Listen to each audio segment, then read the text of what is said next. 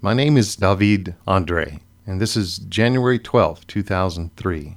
I just returned from Salida, helping with the creation of KHEN, a low powered FM community radio station run entirely by volunteers, including KGNU's own Jane Carpenter, on a budget that makes KGNU look extravagant.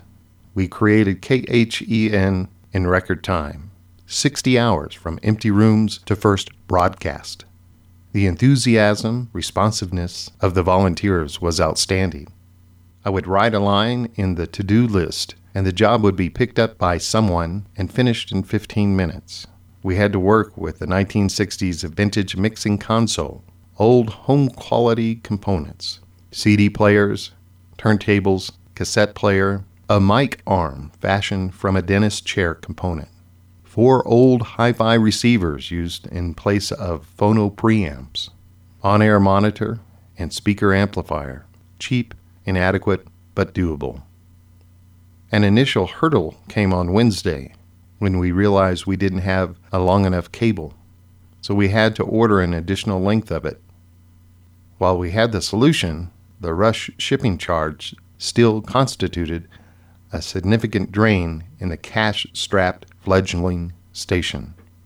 On Friday morning, Mark went to pick up the huge antenna cable from UPS and carried it back by bicycle, wrapped around his shoulders. Fred, a local ham and a real character, helped us tune the antenna to 106.9 megahertz within an RCH, a foul acronym that I refused to translate in front of Jane. Eric and others got the pole and the guide cables ready for the antenna. I tuned the compressor to get the most loudness out of KHEN's miserly 100 watts. Mid afternoon, we all went to the roof on a nearby building where we had the permission to place the antenna. We raised just the pole and adjusted the six guide cables that held it up. We brought the pole back down and placed the antenna on it. We were just about ready to raise the whole thing up when the building's landlord showed up. He expressed concern over the integrity of the roof, so we had to stop and see how we could address them. Eventually, the landlord completely re- retracted permission to use the building's roof, and KHEN found itself unable to go on the air as planned.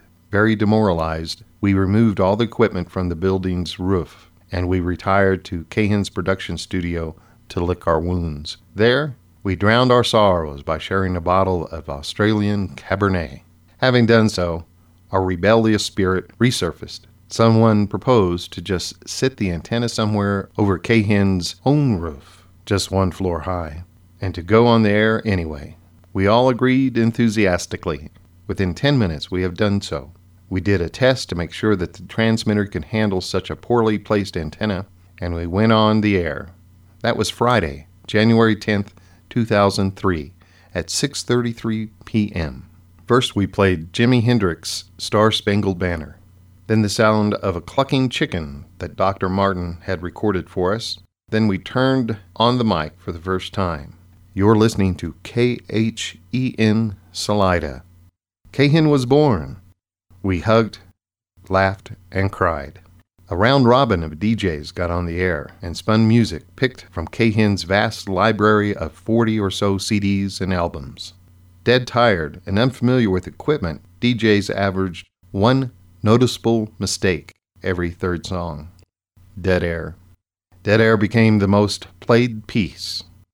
At 8:33 p.m., 2 hours to the minute from when KHEN went on the air, the first obscenity sneaked on the air, and that CD was quickly potted down. Exhausted from the nearly non-stop effort, I went to bed at 9 o'clock but I couldn't take off my headset radio.